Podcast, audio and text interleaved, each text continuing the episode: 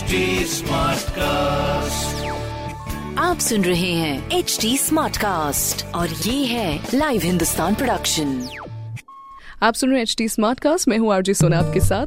लखनऊ की तरो ताज़ा और स्मार्ट खबरों से मैं आपको इस हफ़्ते रूबरू करवाने वाली हूँ।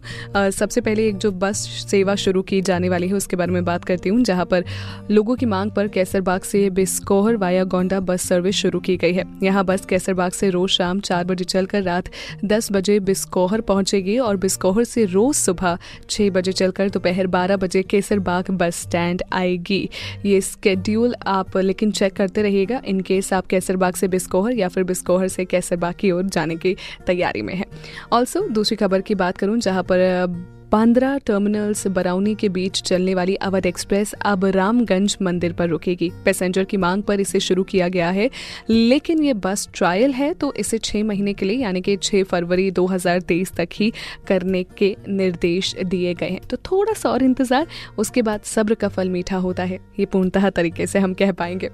अगली खबर, हमारी फिर से ट्रेन से जुड़ी हुई, जहाँ पर अब चलती ट्रेन में वेटिंग टिकट वाले पैसेंजर टिकट कंफर्म करा सकेंगे।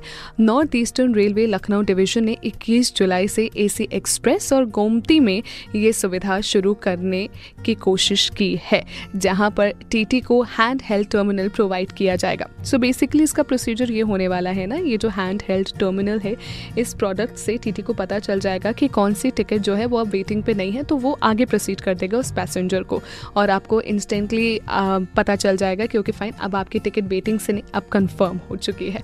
लेकिन फिर भी इसकी पूरी रिसर्च करना आपकी खुद की भी ज़िम्मेदारी है तो वो ज़रूर करिएगा। अगली खबर हमारी यूनिवर्सिटी से जुड़ी हुई है, जहाँ पर बाबा साहेब भीमराव अंबेडकर यूनिवर्सिटी के कॉमन एंट्रेंस टेस्ट 2022 के लिए अप्लाई करने की डेट 31 जुलाई तक बढ़ा दी गई है। इंटरेस्टेड स्टूडेंट्स अभी भी सीईटी के लिए अप्लाई कर सकते हैं विच इज़ अ थिंग अभी भी आप अप्लाई तो ज़रूर कर सकते हो, लेकिन 31 जुलाई, ये थोड़ा सा याद रखिएगा, क्योंकि ये तारीख बहुत महत्वपूर्ण और साथ ही साथ एक महत्वपूर्ण संदेश भाई साहब, हमारे मौसम की देन जो है वो काफ़ी ज़्यादा हो गई है। आज का मैक्सिमम टेम्परेचर 34.3 डिग्रीज है और मिनिमम टेम्परेचर 29.6 डिग्री बताया जा रहा है कि अगले पाँच से छः दिनों तक मौसम इसी तरह से सुहाना रहेगा और अच्छी बारिश होने की संभावना जताई जा रही है। संभावना क्या जताई जा रही है? मैं भी बात करूँ तो भाई साहब मौसम एक तो सुबह से बहुत ही चकाचक है। शाम तक बरसात होने की पूरी संभावनाएँ हैं अनडाउटेडली लेकिन इसी के साथ साथ कल जो बरसात हुई है उफ, मतलब पूरे माहौल भर के बरसात हुई है कल। ऑल्सो एक एक और चीज़ मैं यहाँ पर आपको बताना चाहूँगी। अगर आप दस नब्बे चौराहे से होते हुए जा रहे हैं तो आपको थोड़ा सा ट्रैफ़िक ज़रूर मिल सकता है आज पूरे दिन, क्योंकि मौसम ऐसा बरसा हुआ है और प्लस कुछ ट्रैफ़िक डाइवर्जन्स भी है। कई पॉलिटिकल पार्टीज़ जो है वो इधर आने वाली है हालिया में तो इसीलिए इन ट्रैफ़िक डाइवर्जन्स को थोड़ा सा ध्यान रखिएगा। आप बैकुंठ धाम से होते हुए ज़रूर सहारागंज की तरफ़ जा सकते हैं, या फिर आप इवन यू नो वो जो मरीन ड्राइव वाला फ्लाईओवर है, वो भी आप ले सकते हो। आप इंदिरा नगर यानी कि पॉलिटेक्निक से होते हुए भी कैसरबाग तक जा सकते हो अगर आपको जाना है तो।